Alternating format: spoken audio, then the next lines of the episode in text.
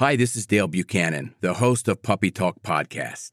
Before we get started today, I wanted to let you know of my new book, The Complete Puppy Training Manual.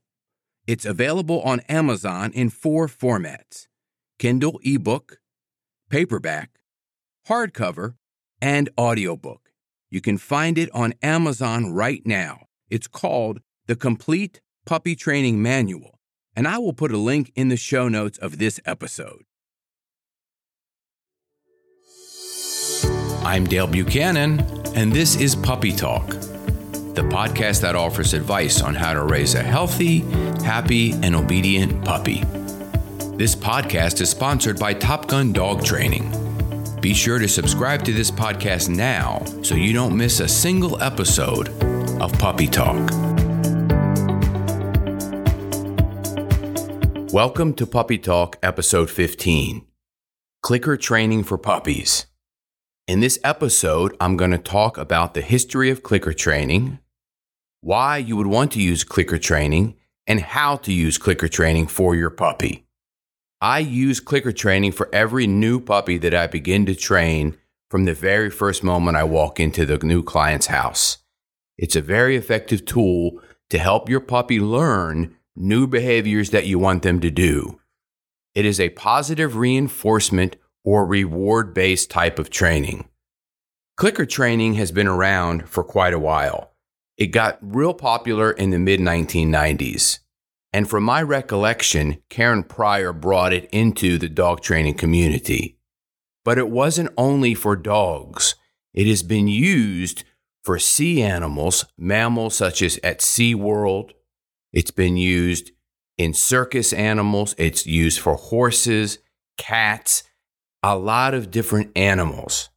And clicker training is very popular in the dog training community. So let's go in to this episode and talk a little bit about what clicker training is and what it is not. First of all, the click sounds like this. I have a clicker in my hand.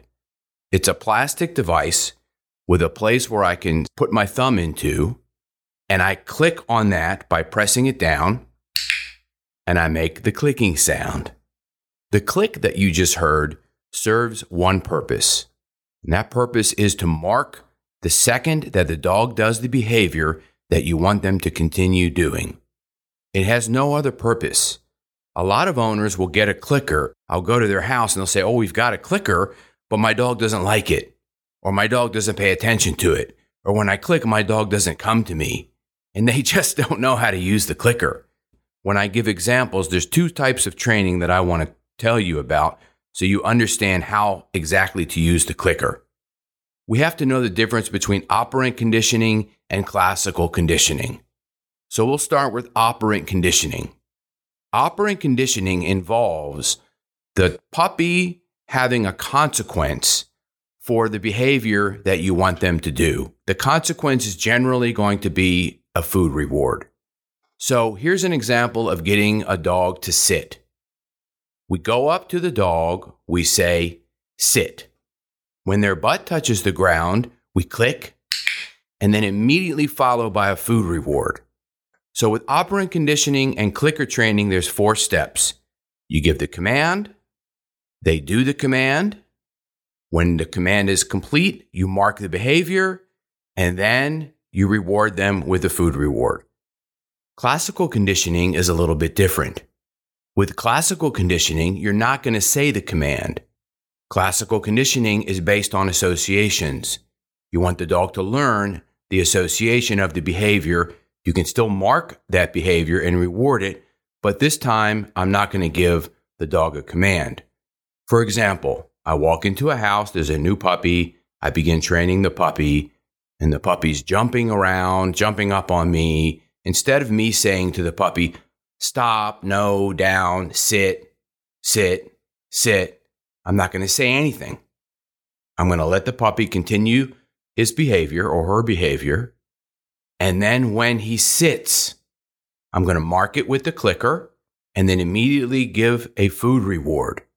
So classical conditioning is a little bit different from operant conditioning but the clicker, which is the marker and the food reward, is still done the same way. They're both positive reinforcement because there's no aversive training methods or tools used during the training. Another thing that I want to mention is that clicker training can also be used to change a dog's behavior. I'm not going to get into that in this episode. I am going to save that for an episode on how to change dog behavior. Right now, I just want to focus on what clicker training is and what clicker training is not. So, in review, clicker training is a marker to mark the behavior of the dog that they've done the behavior you want, that you asked them to do, or that they've associated the behavior that you are expecting of them. The marker is going to identify to them that they are about to get a food reward. The food reward is usually in the form of a treat, and this is positive reinforcement or reward based training. I personally use clickers for almost all dogs that I train, especially puppies, especially at the beginning of them learning a new command, such as sit, down, stay, wait, come, leave it, drop it, and so forth. In addition, I very rarely use a clicker outside, although for some dogs I have used a clicker outside. It's just very rare. And the reason for that is because it's very noisy outside and the click sound gets lost. It's better in a house where there's some resonance and the sound can bounce off walls and dogs can hear it clearly and it has to be timed perfectly. Outside, it's a little different story. The environment we can't control. Also, if you prefer not to use a clicker, because clickers can scare some dogs, and there is a variety of clickers. There's loud clickers, there's medium clickers, there's very soft clicker. But some dogs are afraid of clickers, and some owners just don't understand the concept. If that's the case, then what you do is you use the word yes as the marker. So, in other words, you tell the dog sit, it sits. The second that the butt hits the ground, you say yes, and then you feed the food. So the yes is going to take the place of the clicker. The problem with using the word yes or any word that you choose is that if multiple people are training the dog, then the yes has to sound exactly the same my yes will sound different from your yes and from your child's yes and your husband or wife's yes and whoever else is working with the dog. And everybody needs to sound the same if you want the marker to be effective. That's why the clicker sound works so well. I hope this information was helpful. If it was, please visit our website at puppytalkpodcast.com. Be sure to leave us a five star review and a note on Apple and iTunes. And please, if you find this very, very helpful, leave a donation on puppytalkpodcast.com. This is Dale Buchanan, host of Puppy Talk Podcast. I have an announcement of a new book that I just published called Potty Training Your Puppy. It's available on Amazon in Kindle and paperback, soon to be available on audiobook. You can find out all the details of this book using the link in the show notes. It's called Potty Training Your Puppy.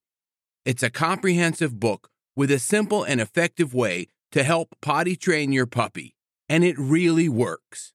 Check out the link in the show notes.